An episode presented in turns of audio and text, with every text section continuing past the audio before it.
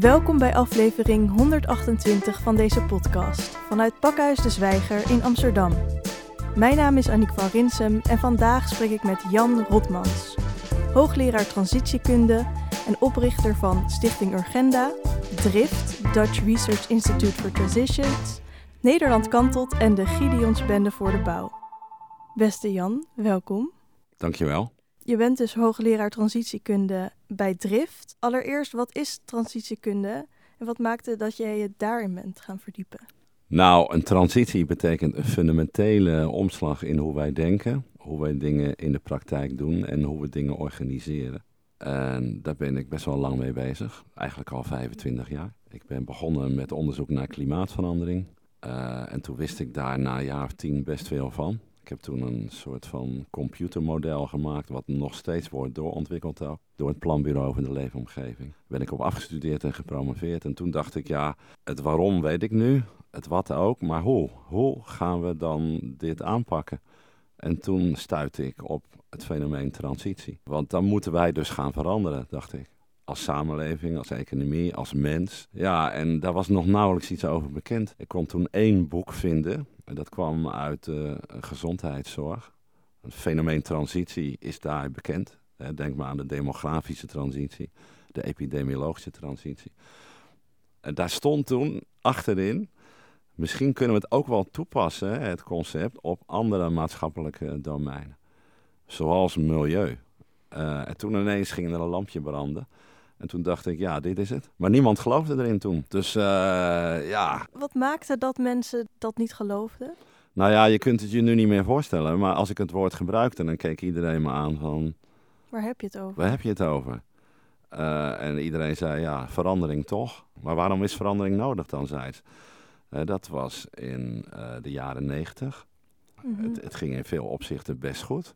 Alles stond in het teken van de bloeiende economie, welvaart, uh, meer, meer, meer. Er waren wel milieuproblemen, klimaatprobleem kwam toen ook op, maar we namen het nog niet heel serieus. Dus iedereen zei, waarom moeten we dan echt veranderen? En, en ja, en wat betekent dat dan? Dus ik moest het heel erg verdedigen. Niemand nam het ook eigenlijk serieus, als ik heel eerlijk ben.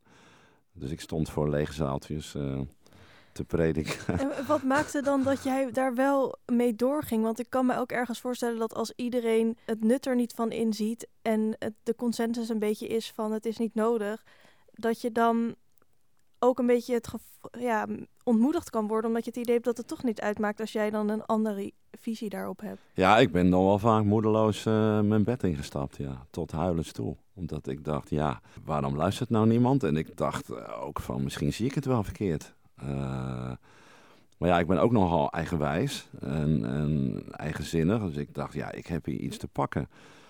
En, en ik weet nog wel dat ik toen naar de directeur van het RIVM ging. Ik zei, nou, dit zou voor het onderzoek heel belangrijk moeten zijn. Hij zei, nee, ik zie er niks in. Toen ben ik mijn eigen onderzoeksinstituut begonnen in Maastricht. En toen was Job Cohen, die was daar, ja, zeg maar, de wetenschappelijke baas, hè, rector magnificus. Die zei, kun je in twee zinnen uitleggen wat het is, het woord transitie?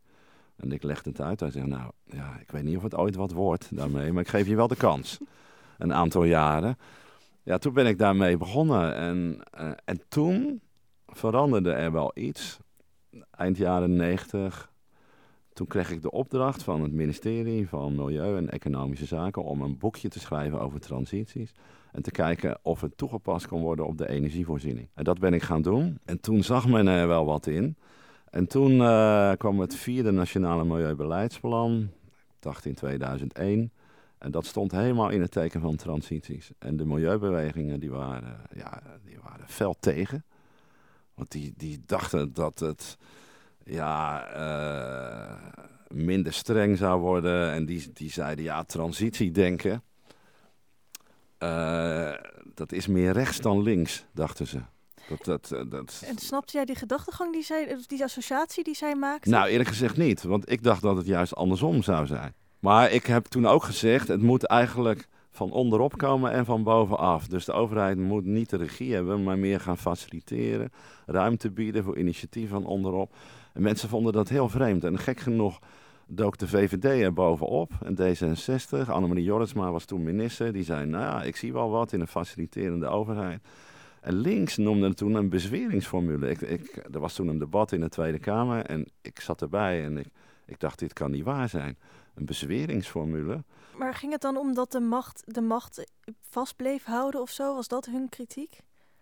Nou ja, de kritiek was meer dat, uh, dat het niet werd gezien als een nog sterkere overheid hè, die dwingend gaat ingrijpen. Wat toen ook wel hè, bij links heel erg in zwang was. Maar dat we het meer moesten doen van zoeken, leren, experimenteren. Met een overheid die verschillende rollen kreeg en ook ruimte bood. Dat vond men eng. Men dacht toen echt, het moet van de overheid komen, die moet dwingend gaan sturen. Meer wetten, meer regelgeving. En ik ging eigenlijk met dat transitiedenken aan de andere kant zitten. Want je kan geen transitie organiseren of afdwingen of opleggen, zei ik. Dat moet van binnenuit komen. Er moet een soort beweging ontstaan. Nou ja, toen begonnen we ook in de praktijk daarmee, hè, met de ministeries, de energietransitie. Dat werd een project en, en er werd een lange termijnvisie ontwikkeld. Dat was nooit eerder gebeurd. Voor 2050 werd er gezegd, we moeten de helft minder CO2 uitstoten. Nou, dat was ontzettend radicaal toen. Dat, dat kon eigenlijk niet. En toen werden er een aantal paden uitgezet, hè, verschillende thema's, elektriciteitsvoorziening, waterstof, eh, noem maar op. Ja. Maar ik ben nog verbaasd dat het zo werd geïnterpreteerd. Ik, ik heb ook uh, een heleboel artikelen bewaard. Er stond ook een keer in, ik geloof de Telegraaf, uh, Rotmans wordt slachtoffer van zijn eigen hype. Want uh, transities zijn hype, daar zullen we niet veel meer van horen. Maar het is denk ik ook in de kern, als er een, een verandering moet komen of uh, aan zit te komen, dan weet niemand echt wat er gaat gebeuren. Dus niemand kan ook goed inschatten wat een bepaald voorgesteld plan dan, uh, dan gaat opleveren. Dus ik, ik kan me voorstellen dat je eigenlijk van alle kanten een soort van scepticis ontvangt. Ja, er waren mensen die vonden het vaag. Er waren mensen die zeiden, wat levert het inderdaad op? Er waren mensen die zeiden, gaat het wel werken? Uh, niemand uh, applaudisseren. dus dat was ook niet mijn prettigste periode. Ik heb toen ook een boek geschreven over transitiemanagement in 2003. Dat werd helemaal gekraakt. Uh, ook juist door de milieubeweging. Uh, toen heb ik wel even gedacht van, uh, vind ik dit nog wel leuk? Ik stop ermee. ja, kennelijk zat niemand erop te wachten. Er gebeurde wel iets anders. Ik heb samen met twee collega's met name, Johan Schot en John Grin, vanuit andere velden, hè, samen een onderzoeksprogramma opgezet. Ja, daar ben ik wel uh, blij mee. Het is nu wereldwijd hè, uh, een onderzoeksgebied. Er zijn duizenden mensen mee bezig. En wij hebben in Nederland daarvoor um, ja, de kiem gelegd. Hè. Hier ontstond de basis. En uh, wij kregen toen geld, dat zal ik nooit vergeten, 10 miljoen. Maar daar moesten we ook 10 miljoen tegenover zetten. Moesten we zelf binnenhalen. En toen moesten we langs de planbureaus. Dan moesten we ook langs het Centraal Planbureau. En die zeiden ja, wat het kost, die transitie, is wel duidelijk. Maar wat het oplevert, niet. Dus wij stellen dat gemakshalve op nul. Dus het advies was, niet in investeren.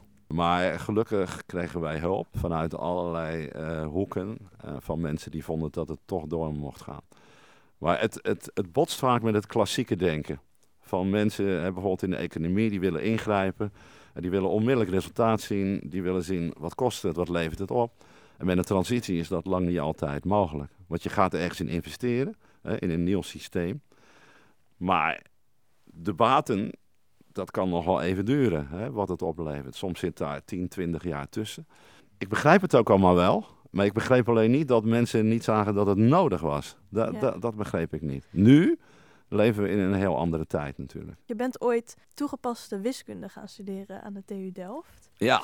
En ik vraag me af, wat maakte dat je daar toen voor koos? En denk je ook dat dat een bepaald soort denken in jou heeft ontwikkeld, wat je nu weer kan toepassen? Uh, ja, mooie vraag. Want ik was altijd uh, gefascineerd door wiskunde. Ik vond het elegant. Op de middelbare school was ik er al mee bezig. Ik liep altijd uh, voor, want ik vond die sommen echt zo mooi. om, om die ook te maken en op te lossen. De elegantie van een wiskundig bewijs. Wauw. Weet je wel, ik ben ook gek van symmetrie, dat alles klopt. Dat, in mijn hoofd werkt dat ook zo. Mhm. Uh, en dat wilde ik gaan studeren. Ik was er gelukkig ook goed in. Maar toegepaste wiskunde, het was helemaal niet toegepast. De, de eerste twee jaar kreeg ik alleen maar epsilons, psi's en xi's te zien. Wij moesten bewijzen dat 0 plus 0 0 was toen ik begon. En, en, uh, en de hoogleraar zei, we doen het vanuit het ongerijmde. Stel dat het niet 0 is, twee kantjes vol. En, en toen ging ik wel twijfelen. En toen zei ik ook, kunnen we hier wat mee in de praktijk? En toen zei hij, als je de elegantie, de schoonheid van dit bewijs niet ziet, ga dan uit mijn ogen, zei hij. Ga dan iets anders doen. Sociologie of zo, iets, iets makkelijks zijn. Uh, en toen dacht ik, uh, ja, dat ga ik niet meer vragen. Maar ik wilde wel de wereld een beetje mooie kleuren met wiskunde. Dat leek me nou mooi. Dat schijn ik al geroepen te hebben toen ik klein was. Ja, ik wilde de wereld wat rechtvaardiger maken. En ik dacht, hoe mooi is dat als het met wiskunde kon. Maar de eerste jaren zag ik niet hoe ik dat kon toepassen. Ja. Maar ik bleef gefascineerd door die schoonheid en de elegantie. En toen, in het laatste jaar, kreeg ik het aanbod om stage te lopen bij het RIVM. Daar wilden ze een uh, soort computermodel maken voor het afsmelten van de ijskappen. En toen dacht ik, wauw, uh, daar weet ik niks van. Uh, en er was ook hoegenaamd geen kennis over. Er waren wereldwijd misschien enige tientallen mensen mee bezig. Dan heb ik het over 1985. En toen dacht ik, ja, dat ga ik doen. Uh, en ik begon eigenlijk met niks. Dus en, en, ja, en toen pas kon ik mijn droom realiseren. Ik, ik, ik begon uh, gegevens te zoeken. Nou, ik kreeg één boek, een dik boek van de National Academy van de American Sciences. Uh, en een paar mensen in Nederland waren daarmee bezig, hoogleraar. Die ging ik ook langs.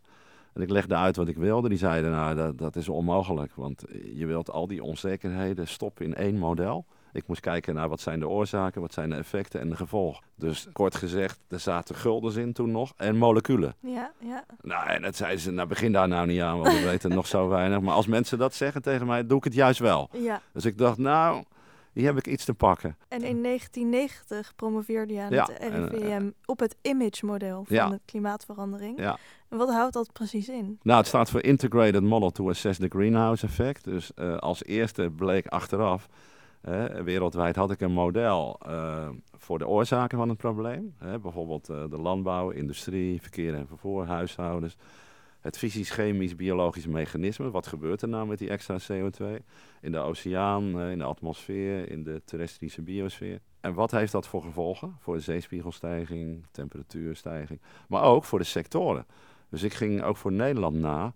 Wat betekent dat voor de waterhuishouding, de kustverdediging? Ik ging letterlijk naar de kust met mensen van Rijkswaterstaat en zo praten. Stel dat de zeespiegel 1 meter stijgt. Hoeveel extra zand hebben we dan nodig? Zandsuppleties. En dan zeiden ze, ja, maar dat gebeurt niet. Dus ik zei, ja, maar stel dat het gebeurt. Dus zo, zo ging ik puzzelen. Is het voor jou zo'n model dan een, een manier om een, een waarheid of een antwoord te vinden? Of is het alleen maar een tool om al die aspecten beter in beeld te krijgen? Nou, met name dat. Ik, eh, ik wil dus helemaal begrijpen hoe het zit. Van begin tot en met het einde. Dat heb ik altijd. Het is Eh, eigenlijk een meer, zo'n model is meer het in kaart brengen van, alle, van alles wat daarin meespeelt. Ja, want ik, eh, ik had toen al door dat die modellen maar een beperkt deel van de werkelijkheid konden weergeven. Eh, eerst dacht ik nog de helft, maar naarmate ik er langer mee bezig was, dacht ik hooguit een kwart. Ja, Drie kwart kun je niet modelleren. Hè? Ik Ja. had toen tien mogelijke terugkoppelingen, zoals ik het noemde. En ehm, ik kon er maar twee of drie modelleren. Hè, bijvoorbeeld als er meer CO2 komt in de atmosfeer, ja, dan krijg je dus een broeikaswerking.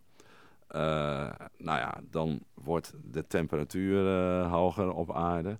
Eh, nou, dat genereert uiteindelijk ook meer CO2, hè, want de plantjes gaan harder groeien. Dus er zijn allerlei terugkoppelingen, positief, negatief. Maar daar moet je dan wel data bij hebben. ja. Ik had niet genoeg data, er waren niet genoeg gegevens. Dus ik dacht, ja, als ik er maar twee of drie kan modelleren. Maar tegelijkertijd was dat al een doorbraak. Dus ik dacht, wauw, hier heb ik wel iets te pakken. Maar toen heb ik heel veel tijd besteed aan onzekerheidsanalyses en gevoeligheidsanalyses. Dus dat was wel, eh nou pakweg een derde van mijn proefschrift. Ik ging allerlei aannames variëren, omdat ik dacht, ja, ik wil wel iets zinnigs kunnen zeggen. En ik was natuurlijk ook wiskundige. Maar dat model vonden mensen heel spannend. Eh, achteraf uh, bleek het het eerste integrale klimaatmodel te zijn. Dus ik ging daar de hele wereld mee af. Amerikanen hadden ook zoiets, maar dat was toch meer data gedreven. Bij mij was het eigenlijk meer gedreven door de dynamiek, hè, de wiskunde die erachter zat. Er zat heel veel ecologie in bijvoorbeeld, chemie. En bij de Amerikanen uh, zat er meer economie in. Maar ja, zij hadden daar met twintig mensen aan gewerkt, hè, jarenlang een consultantsgroep. En ik in mijn eentje, ik moest alles doen. Dus ik moest gegevens verzamelen. Ik moest de wiskundige vergelijkingen opstellen. Ik moest het testen, het programmeren. Wow. Uh, en achteraf denken, hoe heb ik dat kunnen doen? Want er was geen geld voor, dus ik moest alles zelf doen. Blijkbaar ik heb... wil je het heel graag weten. Ja, ik wil dat ontzettend graag weten. En, en het, dat is bijna een levenswerk geworden. En ik vind het ook wel prachtig dat dat model nog steeds bestaat en wordt doorontwikkeld. Ja. Ik werd er bijna gek van, dus ik heb het na een jaar of negen à tien overgedragen. Toen had ik een, voor het eerst geld gekregen en toen heb ik allerlei mensen aangetrokken voor de verschillende onderdelen en een uh, opvolger gezocht. En uh, nou, toen heb ik het overgedragen. Want ik begin altijd dingen en dan na een aantal jaren draag ik het over. Dan verlies ik mijn interesse en dan denk ik, nu weet ik hoe het zit. Ja. En dan uh, kunnen anderen dat beter oppakken. Maar, maar gek genoeg dat na 36 jaar dat model nog steeds wordt gebruikt internationaal, maar ook in Nederland. Ik heb gezegd tegen de NVM, stop er nou mee, want de basis klopt niet meer. Ik zou het nu heel anders doen. Maar ja, ze zeiden, we kunnen dat nu niet meer stoppen, want uh, ja, er hangen zoveel toeters en bellen aan. Maar moet dus uh, eigenlijk ook weer een transitie in het image-model komen? Ja, ja, want we weten nu veel meer over de niet-lineaire dynamiek. Klinkt ingewikkeld, maar over de ja, de samenhang tussen dingen en de terugkoppelingen. Dat zou ik nu van uh, de grond af aan anders opbouwen. Ja. Dus ik, ik zeg wel eens, het is heel gecompliceerd nu, want er zitten tienduizenden vergelijkingen achter. Maar het is niet heel complex. Complexiteit betekent dat uh, een kleine verstoring in de aanname een enorm effect kan hebben. Dus dan krijg je niet lineair gedrag. En daar heb je geen duizenden vergelijkingen voor nodig. Dat kan ook in vijf vergelijkingen. Dus ja, ik zou dat nu anders doen. Maar goed, het is achteraf wel een soort levenswerk geworden. Het heeft toch een soort basis manier gegeven voor mensen om zich met die problematiek bezig te houden. Ja, ja en dat het serieus te nemen. Dat klopt. En ook nu weer hield ik van de symmetrie en de balans. Hè. Het model was ook redelijk in balans. Het was één- en tweedimensionaal, later is het driedimensionaal geworden. Dat hebben anderen allemaal veel mooier uh, en, en, beter uh, kunnen maken. Hè. Uh, daar ben ik ook dankbaar voor. Maar het klopte in mijn hoofd. Dus ik, bouw dan een beeld op in mijn hoofd. En nog steeds gebruik ik die kennis. en die manier van denken hè, in causaliteit, terugkoppelingen, samenhang die gebruik ik voor elk probleem. Want daarna begon ik met de Club van Rome modellen, die wereldmodellen. Daar zat eigenlijk geen milieu en klimaat in. Dat heb ik toen met een nieuwe groep ingebracht. En toen ging ik ook kijken naar onzekerheden. En toen heb ik vanuit verschillende perspectieven gekeken naar die modellen. Simpel gesteld, vanuit een optimistische visie, vanuit een pessimistische en iets ertussenin. Nou, wat is dan de rijkwijde? Maar op een gegeven ogenblik dacht ik, nu ben ik klaar met die modellen. Want de complexiteit van de werkelijkheid neemt sneller door dan de complexiteit van de modellen. Ja, precies. Dus, dus toen werd ik kritisch op die modellen. Een van mijn promovendi die nam ook een stelling op. De enige modellen die werken zijn fotomodellen. Dus dat stond er letterlijk. en, en ik vond dat wel mooi, omdat ik dacht, ja, als je nou maar één derde kan afdekken, is het dan nog wel valide. Tegelijkertijd zei ik, het is wel het beste wat we hebben. En, en dat zie je nu ook, hè, bijvoorbeeld weer met COVID-19, die modellen. Die, ja, die zijn ongelooflijk eenvoudig. Ja. Die dekken ook maar een klein deel van de complexe werkelijkheid.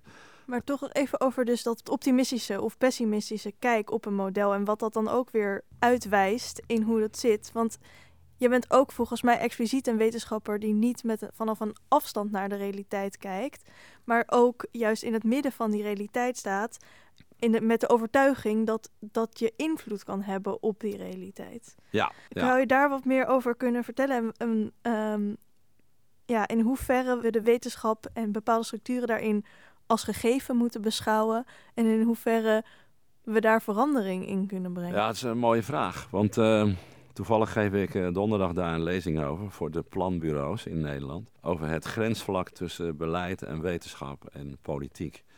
hoe gedraag je nou als wetenschapper in die omgeving waarin je invloed kan hebben, direct en indirect. En ik was al gelijk atypisch binnen het RIVM.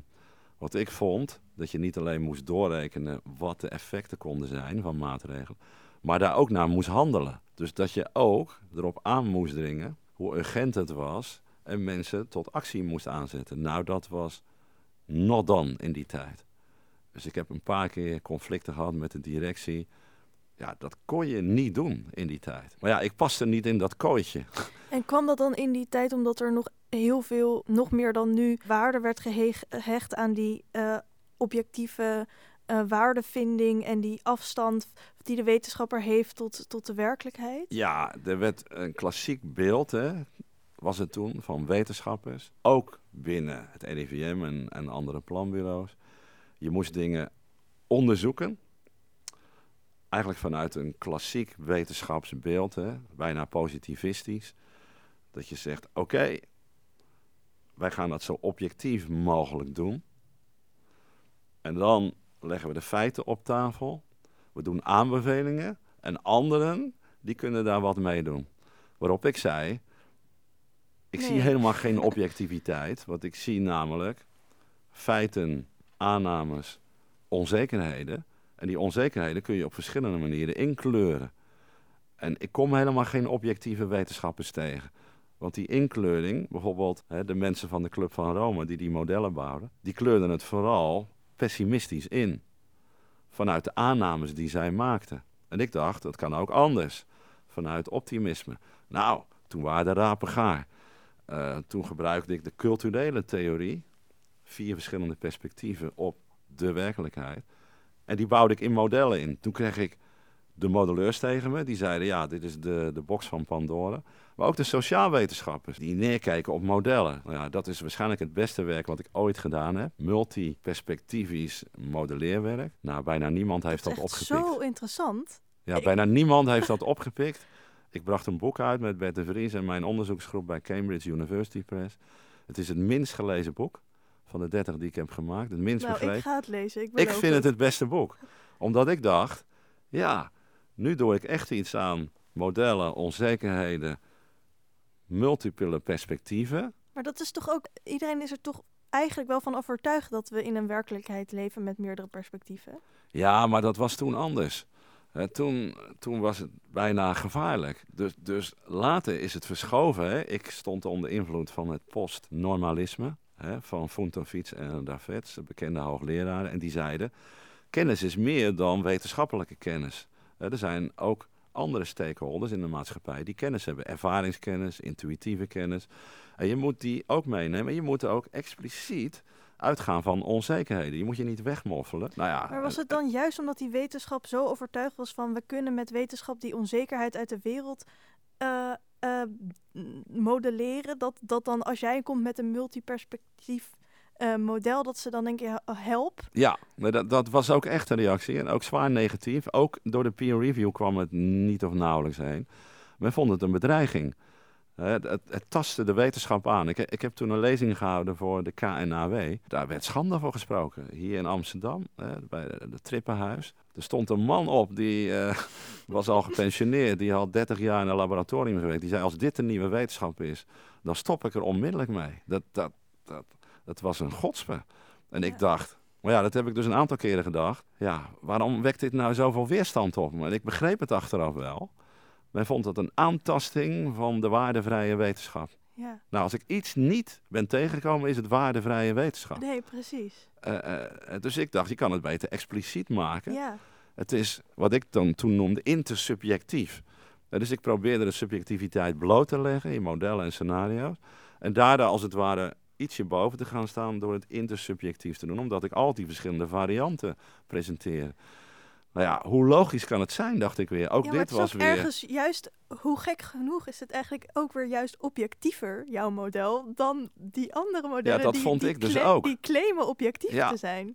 Ja, dat, dat, vond ik dus ook. En ja, ik, ik heb toen later uh, geprobeerd mijn model te koppelen aan dat van het Centraal Planbureau, WorldScan. Uh, dat kon helemaal niet. want hun model bleek een evenwichtsmodel te zijn. En, en mijn model was juist tussen evenwichten in. Dus ik koppelde het aan hun model. En met welke uitkomsten ik ook kwam, het tendeerde altijd in no time naar een nieuw evenwicht. Dus bijvoorbeeld weer een gelijke welvaartsverdeling. Hoeveel het klimaat ook veranderde. En toen dacht ik, dit kan niet waar zijn. Ja, maar zo werken onze modellen nu eenmaal. Paul Tang was toen hoofd van modellen daar. Zit inmiddels in Brussel. Ik zeg, maar dit klopt toch niet? Ja, maar onze modellen zijn ook fout, maar ze zijn wel consistent fout. en, en, toen dacht ik, huh? Dus we kunnen ze ook niet veranderen, zei hij, want dan uh, ben je niet consistent meer in de tijd. En dan schrikt de politiek. En ik, ik, dacht, nou, dit kan niet waar zijn.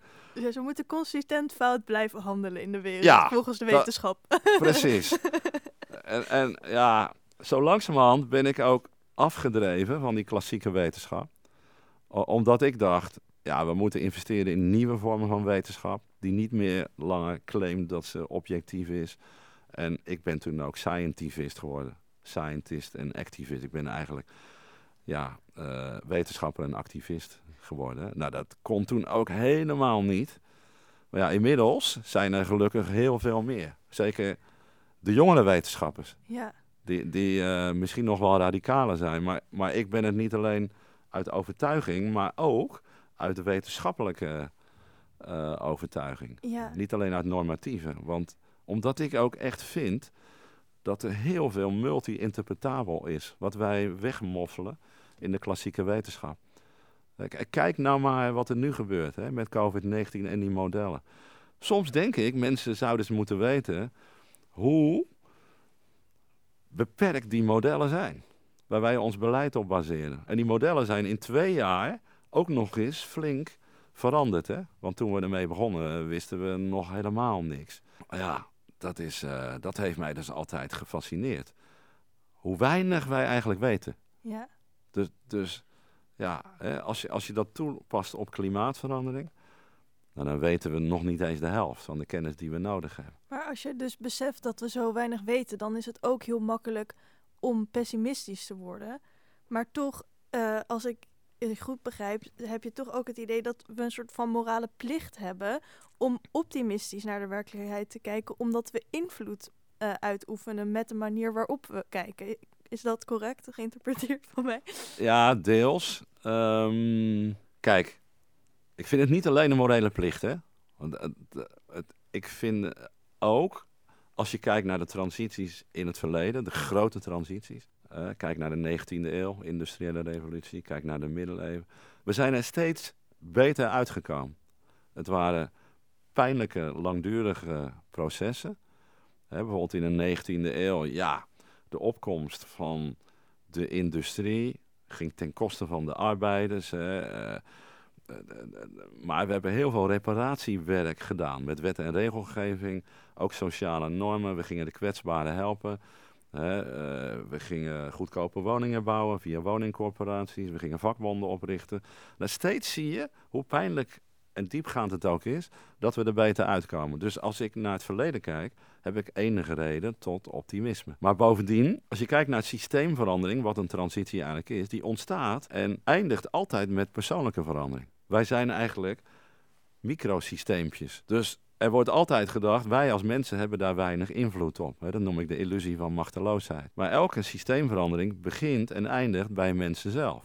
Want wij hebben die systemen namelijk zelf bedacht mm en gemaakt. Wij kunnen ze dus ook diepgaand veranderen. Maar mensen denken dat zij dat niet kunnen. En dat heb ik in mijn laatste boek geprobeerd ja, te ontmaskeren. Omdat uh, in deze tijd heerst nogal cynisme. En mensen denken, ja, het systeem werkt tegen ons. Maar wij zijn het systeem. en, uh, dat is ook weer de elegantie van, dat, van de wiskunde. Later heb ik dat vertaald in het complexiteitsdenken. Chaos is daar een onderdeel van. Chaos heeft ook iets moois. Uh, want als je echt iets wil veranderen, heb je chaos nodig. Want elk systeem streeft naar evenwicht, een dynamisch evenwicht. Er zijn mutaties, maar het is min of meer in balans. Dan verandert de omgeving en dan moet een systeem zich daartoe verhouden. En dat kan alleen via chaos, want zo'n systeem gaat dan zoeken. Een systeem wordt aangetrokken door attractors. Eén attractor is bijvoorbeeld economische groei, winst. Maar dan verandert de omgeving en dan moet een, een systeem op zoek naar een nieuwe attractor. En dan krijg je chaos. Het kan alle kanten op gaan. Wat is chaos eigenlijk? Chaos is een orde die je nog niet kent. Dat is wanorde. Dus mensen zeggen altijd, je hebt orde en chaos. Maar dat klopt ook niet. Chaos is de meest elegante vorm van orde die we kennen. Wanorde. Dus dat is een orde die we pas achteraf herkennen. Zo'n systeem gaat dan alle kanten opzoeken... totdat het weer een richting vindt... waarbij zij op zoek kan gaan naar een nieuw evenwicht. Zo'n zo'n periode van chaos is dus relatief kort... en een periode van dynamisch evenwicht relatief lang. Maar daar zitten we nu in. En, en dat maakt het fascinerend. Het kan nooit te lang duren, want het kost ontzettend veel energie. Want het zuigt mensen leeg, want mensen zijn vaak bang voor chaos, want het geeft onzekerheid, het geeft complexiteit. Je hebt het idee dat je de grip kwijt bent. Dat is ook zo. Het kan schijnbaar alle kanten op. Maar over het algemeen komen we daar beter uit. Als je dat nu veronderstelt, dan tenderen we weer naar een nieuw evenwicht. Al zal dat nog wel, denk ik, een jaar of tien kunnen duren. En dan eindigen we op een hoger evolutionair niveau kan ook misgaan en dan blijven we hangen in een lock-in. Of je kan zelfs slechter uitkomen dan waar je begint. En heb je daar dan ook historische voorbeelden van dat het slechter werd of, of een lock-in werd? Bij die grote transities is dat uh, lastig aan te geven. Want er gebeurt natuurlijk zoveel. Kijk, in de 19e eeuw zijn we er wel beter uitgekomen. want uiteindelijk gingen we de armen en de kwetsbaren verheffen. Op allerlei manieren. Maar ja, toen zaten we in de 19e eeuw, de Roaring Twenties. Er kwam een culturele opbloei. Vaak zijn het ook de kunstenaars en de filosofen die de seismografen zijn hè, van de mm. transitie. Die die verandering aankondigen en gaan verbeelden en verwoorden. Ja, toen kregen we een bloeiperiode, begin van de 20e eeuw. Maar ja, toen ontstond ook de Eerste Wereldoorlog. Toen kregen we daarna een crisis, daarna de Tweede Wereldoorlog. Dus, dus het is gemengd. Maar ik neem een praktisch voorbeeld. Hè. Ja. Kijk naar ehm, het mobiliteitsvraagstuk. Nou, wanneer ontstond dat? Vlak na de Tweede Wereldoorlog. Toen kwamen uh, de Duitsers naar ons land. ja, ik bedoel... Die kwamen gewoon eventjes. Ja, op een mooie paaszondag kwamen er heel veel Duitsers naar de stranden. En uh, even los van de Tweede Wereldoorlog. Uh, dat is natuurlijk wat ironisch. Maar toen ontstond de eerste file. En, en, die files zijn nooit meer weggegaan uit. Die zijn alleen maar erger geworden. Dus het hele mobiliteitsvraagstuk zit in een lock-in. Waarom? Omdat uh, ja, we doen het op zijn Einsteins nog steeds klassiek. Dus als wij ergens een knelpunt zien, denken we... ah, dan moeten we meer wegen gaan bouwen. Dan krijgen we minder knelpunt. En dan ontstaat het volgende. Krijg je tijdelijke verlichting. Maar dat trekt weer mobiliteit aan. Mensen denken, hey, we kunnen weer. Dus krijg je juist meer files. Hè, voorbeeld, we hadden in Rotterdam vroeger één Brienenoordbrug... totdat die helemaal vol stond... Toen dachten we, we moeten er nog een brug naast zetten, de tweede. Nu staan ze allebei vol. Als we een derde gaan bouwen, staan, er drie vol. Dus je kan dit soort complexe vraagstukken, dat zei Einstein ook al, niet oplossen met dezelfde manier van denken als waarmee je het probleem hebt gecreëerd. Dat betekent dat je echt anders moet gaan denken. Als je dat niet doet, dan blijf je in een soort lock-in. Nou ja, we komen hier dus alleen maar uit als je anders gaat kijken naar het fenomeen mobiliteit. En als je dus toegeeft dat in de Randstad wij één grote regio worden, een metropool. En elke metropool heeft zijn mobiliteitswortels in het openbaar vervoerssysteem. Ja. En, en dat is de omslag die wij moeten maken. Nou ja, daar valt nog veel meer over te zeggen, maar dat vind ik altijd wel een mooi voorbeeld. Ja, het is heel, ja, je kan het gelijk voor je zien. En ik vroeg me ook af, zie jij nu dan uh, denkers en kunstenaars die nu al de seismografen zijn van de verandering waar we heen gaan. Nou, er komt wel een nieuwe generatie op. Hè. Ik sta binnenkort hier in een hopelijk uh, volle zaal als het weer mag. Met twee jonge mensen die ook die nieuwe generatie vertegenwoordigen. Een daarvan is futuroloog. Vind ik prachtig. Hè. Hoe je energie kan halen uit toekomstdenken. maar ik, ik zie wel een generatie met engagement uh, ik, het is wel zo, ik heb heel lang gepleit en kunstenaars opgeroepen om met transities aan de slag te gaan. En het is nooit echt gelukt. Ik heb zelfs op uh, de instellingen gestaan, weet je wel, voor kunstacademies. In Maastricht begon ik daar al mee in de jaren 90. Dus had ik een aantal kunstenaars benaderd. Ik heb het fenomeen transities uitgelegd. Ik zei, kunnen jullie dat verbeelden? En ik heb steeds duizend woorden nodig. Die schieten tekort. Jullie kunnen dat veel beter. En toen zeiden ze, nou, ze zeiden twee dingen we zien eigenlijk niet dat dat een belangrijk fenomeen wordt. En ten tweede, we werken liefst niet in opdracht. Het moet ook uit onszelf komen. En toen haakte ik wel teleurgesteld af. En nu zie ik dat ze het langzamerhand gaan oppakken.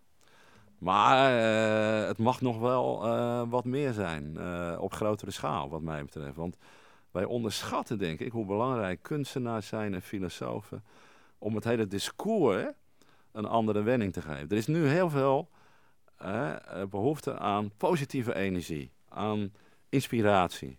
Dus we hebben narratieven nodig, hè, verhalen die optimistisch zijn, intrinsiek gemotiveerd. Maar ook beelden die inspirerend zijn. Maar dat is dus eigenlijk wel echt het, het extreem zure van deze coronapandemie. Want we zaten al in een, in een extreem veranderende wereld. En het, waar mensen dan het meest behoefte aan hebben, is wat jij nu zegt, maar ook gewoon persoonlijk contact. Om dat samen door te maken. Ja. En dat kan nu niet. Hopelijk vanaf morgen maar weer een beetje. Maar... Ja, nou, maar ik denk dus, ik, ik denk wat dat betreft hè, vaak contra-intuïtief en anticyclisch. Ik denk na deze coronapandemie dat er een uitbarsting komt aan creativiteit en innovatie en om samen weer dingen te ontwerpen en te ontwikkelen. Ik heb nooit historisch voorbeeld gezien van een transitie die ontstaat vanuit negativiteit of vanuit cynisme. Nooit. Je hebt dus vooruitgangsgeloof nodig. Dat vooruitgangsgeloof zijn wij kwijtgeraakt in Nederland en in Europa. In de 19e eeuw waren wij het centrum wereldwijd van vooruitgang, innovatie. Nu moet ik dat zoeken in Dubai of in Shanghai of in Afrika. En ik hoop dat dit ons heeft geleerd dat we elkaar nodig hebben dat we die inspiratie en die creativiteit nodig hebben om dat vooruitgangsgeloof weer op de kaart te zetten. Want je komt niet verder vanuit cynisme of treurigheid. Of, daarom heb ik ook hè, mijn ene laatste hoofdstuk in mijn boek gaat over Nederland over 100 jaar. Als symbool voor wat er in de rest van de wereld zou kunnen gebeuren.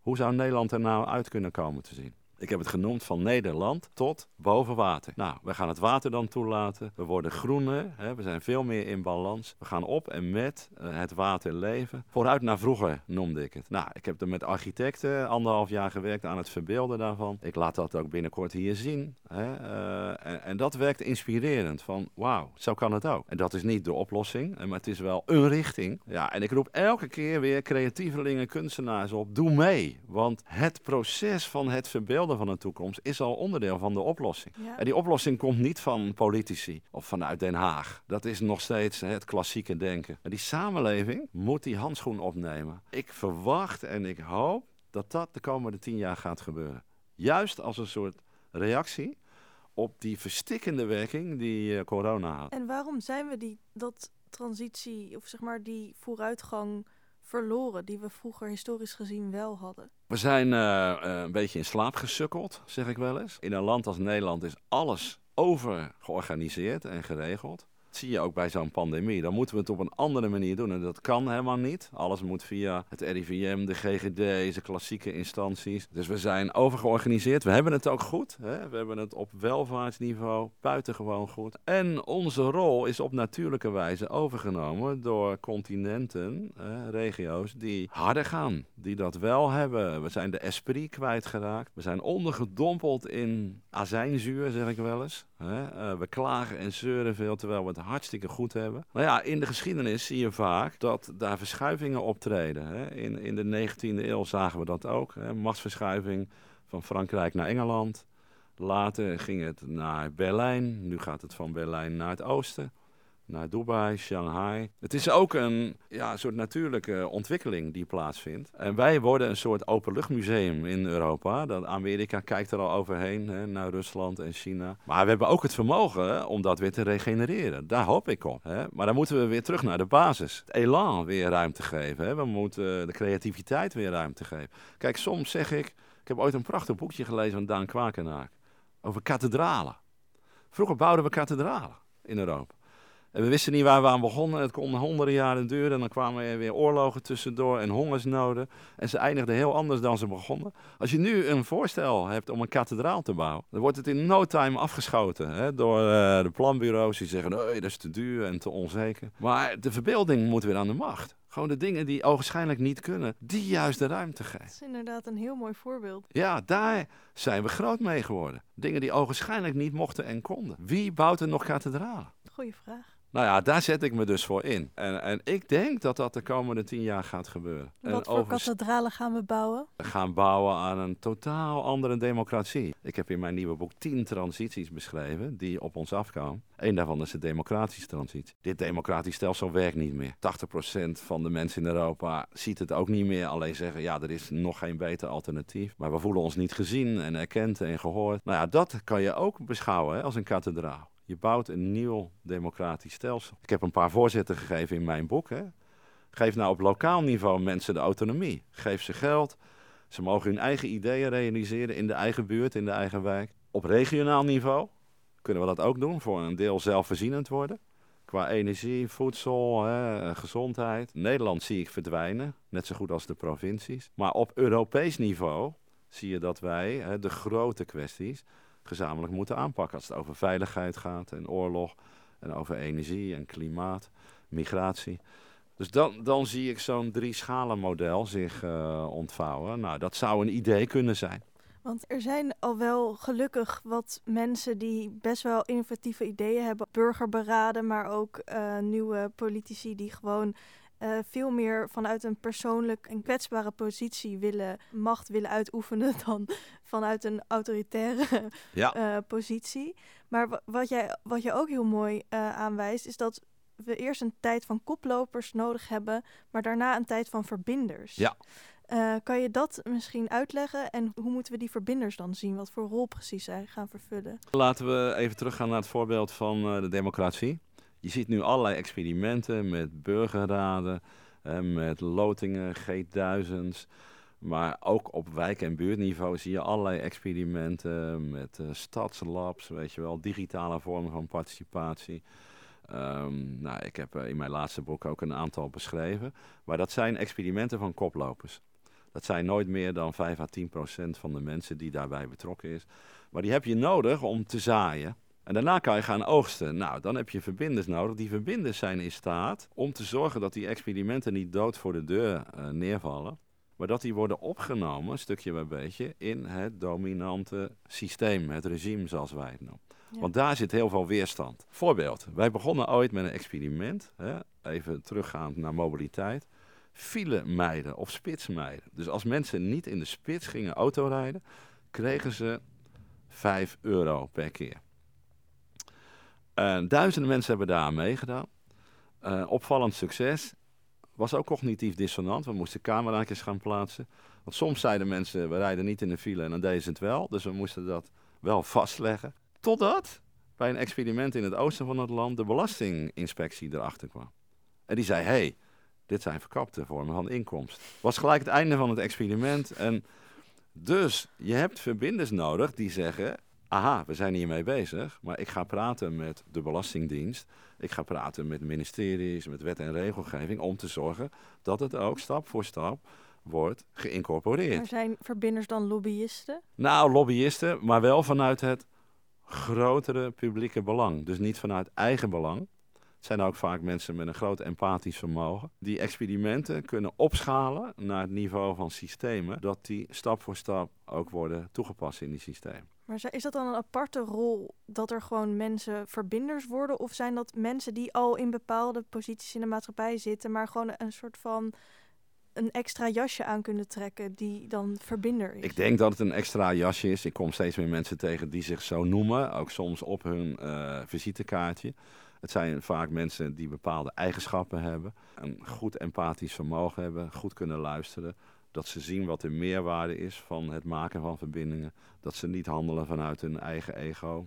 Uh, nou, die mensen zijn goud waard. Hè? Uh, en die zijn het vaak al van nature. En ik probeer die mensen uh, bewust te maken van het feit dat zij een grote waarde kunnen hebben in systeemverandering. En dan helpt dat wel. Ik heb ooit een filmpje laten maken over pinguïns. Duizenden pinguïns die achter elkaar lopen. En er stapte één uit. En dat is die koploper. En de rest denkt, die is gek. En die lopen door. Ik was die koploper. Waarvan iedereen zei, nou, die man die sport niet helemaal. Uh, en dan op een gegeven moment stapt er een tweede en derde uit, dat zijn verbinders. En die gaan moeite doen om de rest erbij te betrekken. En die slagen daarin. Dan heb je vaak nog een kantelaar nodig die ook een nieuwe orde creëert hè, vanuit hun visie. Eh, en dan lopen ze een andere richting op. En dan lopen ze weer allemaal achter elkaar. Dan zul je zeggen, ja, dan zijn ze weinig opgeschoten. Maar dan is dat wel een richting die toekomstbestendig is. Hè? Die, die zorgt dat ze kunnen overleven. Dus je eindigt op een hoger evolutionair niveau. Nou, dan heb je dus koplopers nodig in het begin, verbinders en kantelaars die ook zorgen dat het systeem gaat kantelen. Nou, en, en de laatste jaren heb ik eraan toegevoegd, je hebt ook slopers nodig.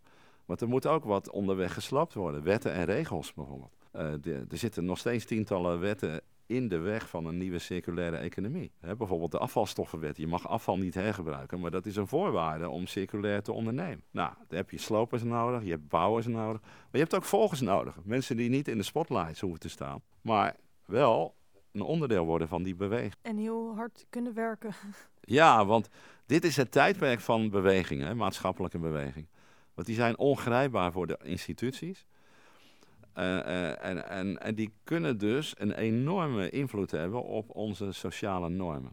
Denk aan de MeToo-beweging. Hoe actueel is dat nu weer in Nederland?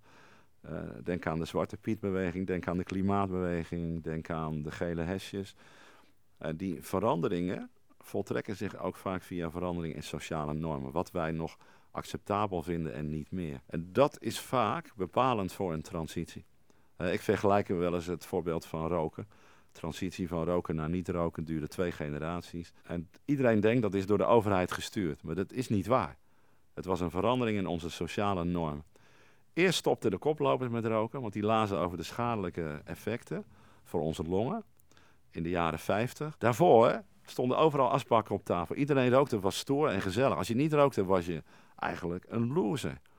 En toen stopten eerst de koplopers en die beïnvloedden de volgende groep. En toen de massa. En toen pas, na 30 jaar, kwam de overheid met wet en regelgeving.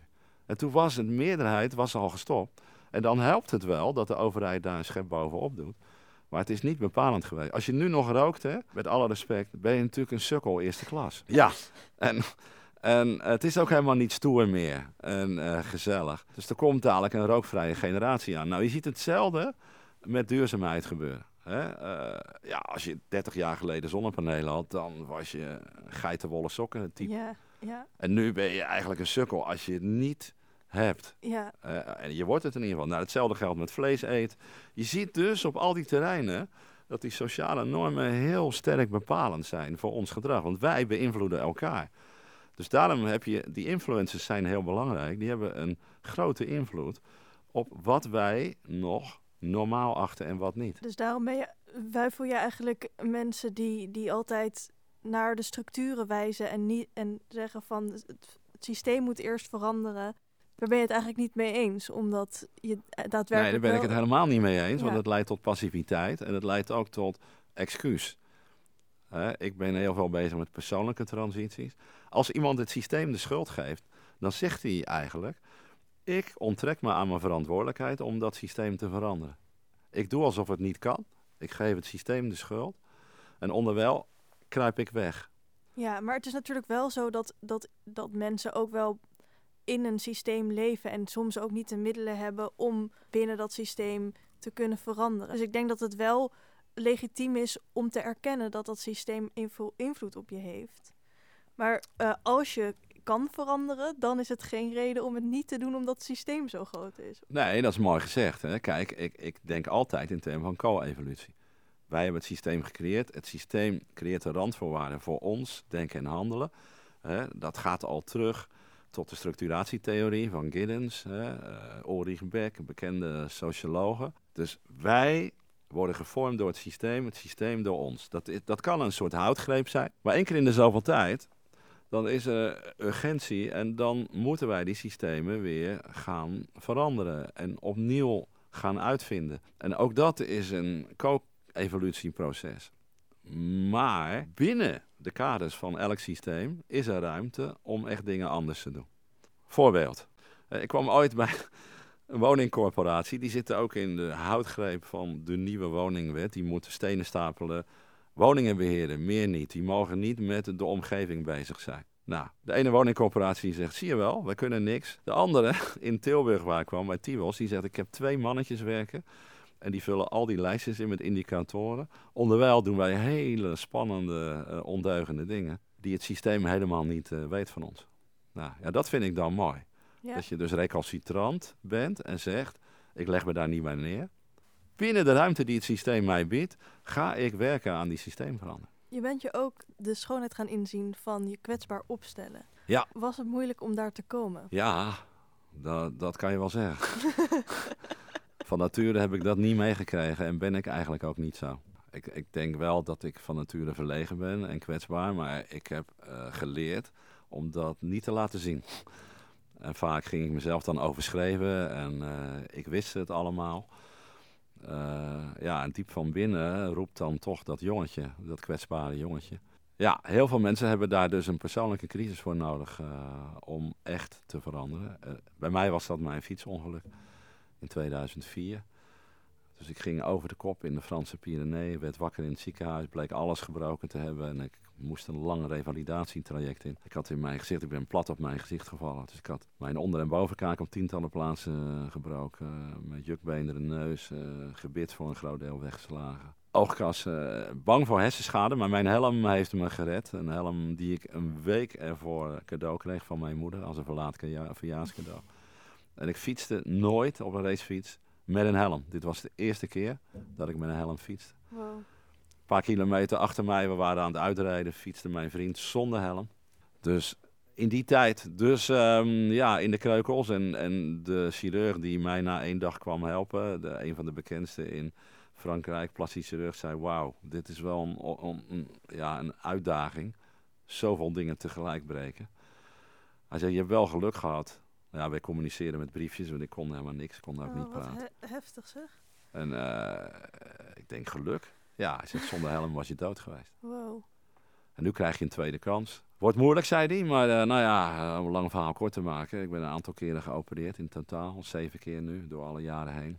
Technisch is het best uh, aardig gelukt. Van binnen ja, zitten allemaal plaatjes nog onder mijn huid. Die al die stukjes bot bij elkaar houden. Want toen ik daar in het ziekenhuis kwam, in Lourdes. Maar dan konden ze me niet helpen. Ik was te ingewikkeld. Ik moest naar Po, grote ziekenhuis mocht ik niet liggen. En als ik dan mijn hoofd bewoog, dan voelde je al die stukjes bot zo van de ene naar de andere kant gaan.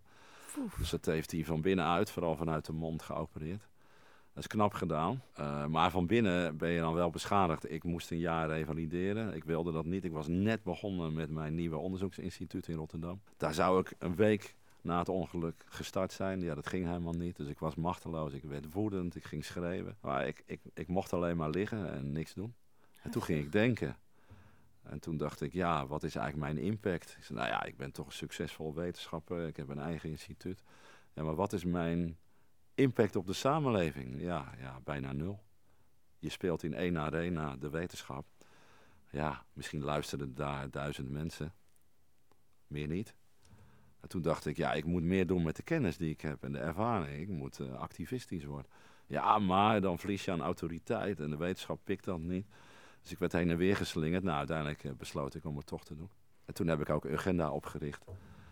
Uh, twee jaar daarna. En aan de universiteit, nou dat was helemaal not dan.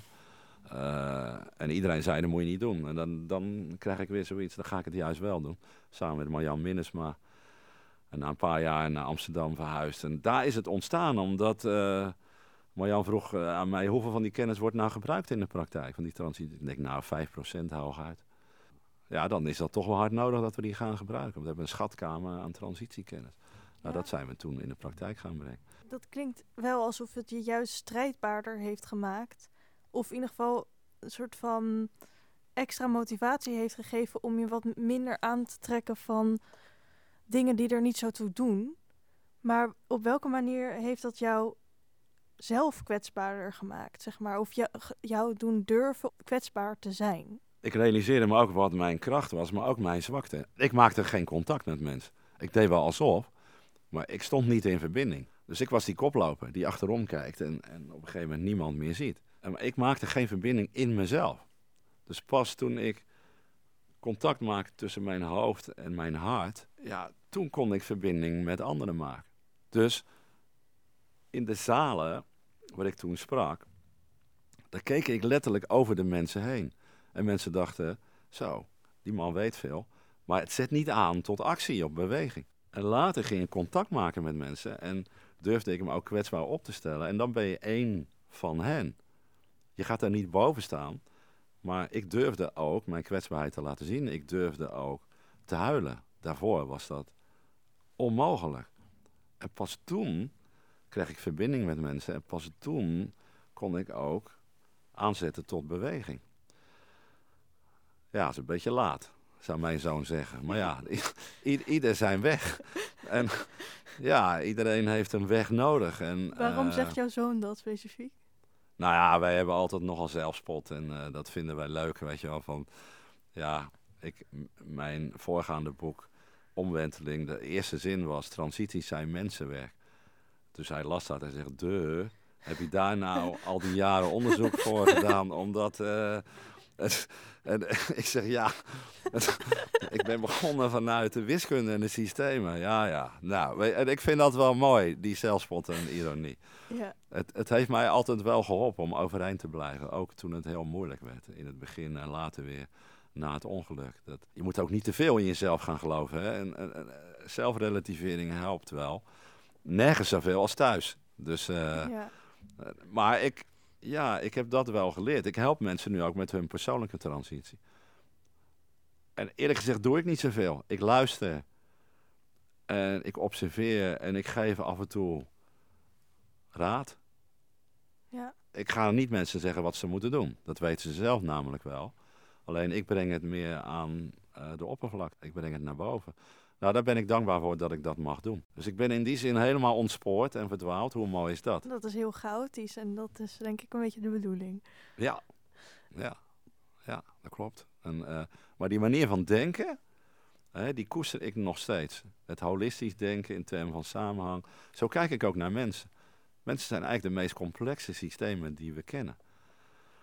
En, uh, en dan uh, heb ik dus de principes van de systeemtheorie toegepast op mensen nu. Ja, dat vind ik wel heel spannend. Ja. En daar heb ik ook nog wel een weg in te gaan, maar dat is wel ja, de weg die ik heb leren zoeken en vinden. Tot slot, heb je nog een boodschap voor onze luisteraar? Nou ja, probeer mee te doen hè, met die bewegingen die uh, het zoeken in inspiratie, positieve energie. Er zijn wereldwijd hè, honderden miljoenen mensen uh, mee bezig hè, om te werken actief aan een betere wereld om die wereld een beetje mooier te kleuren. Toen mijn dochter werd geboren stond er ook op haar geboortekaartje... de wereld is niet mooi, maar misschien kan jij haar een beetje mooier kleuren. En uh, toen zij promoveerde was dat ook de laatste regel uit haar proefschrift. Misschien heb ik hiermee bijgedragen aan een beetje een mooiere wereld. Ja, dat vind ik zo mooi. Dan, dan schiet ik elke keer weer vol... En, en iedereen kan wat doen hè, in zijn eigen omgeving. Kijk, als mensen zich inzetten voor anderen, dan ben je voor mij een leider. Als, als mensen zich inzetten bewust om de wereld wat mooier te kleuren, ben je een leider. Maakt niet uit of het lukt. Maar als je je gaven en talenten daarvoor inzet, hoe mooi is dat? En uh, degenen die dat doen, hè, over de hele wereld, in Europa en Nederland, krijgen te weinig aandacht die probeer ik af en toe in het zonnetje te zetten. Want vaak gebeurt dat in stilte op de achtergrond. In deze tijd krijgen schrijvers vaak aandacht. Op televisie, de sociale media. Maar, maar hè, de enorme massa mensen die daar in min of meer stilte aan werkt, die moeten eigenlijk veel meer aandacht krijgen. Heel veel dank, Jan Rotmans. Graag gedaan. Beste luisteraars, dit was aflevering 128 van de podcastserie van Pakhuis de Zwijger. Wil je meer weten? Kom of kijk dan op woensdag 2 februari om 8 uur naar de boekpresentatie en gesprek Omarm de Chaos via dezwijger.nl slash live. Een rating achterlaten of je abonneren op deze podcast kan via Soundcloud, Spotify, Apple Podcasts of een ander podcastplatform. Dank voor het luisteren en tot de volgende keer.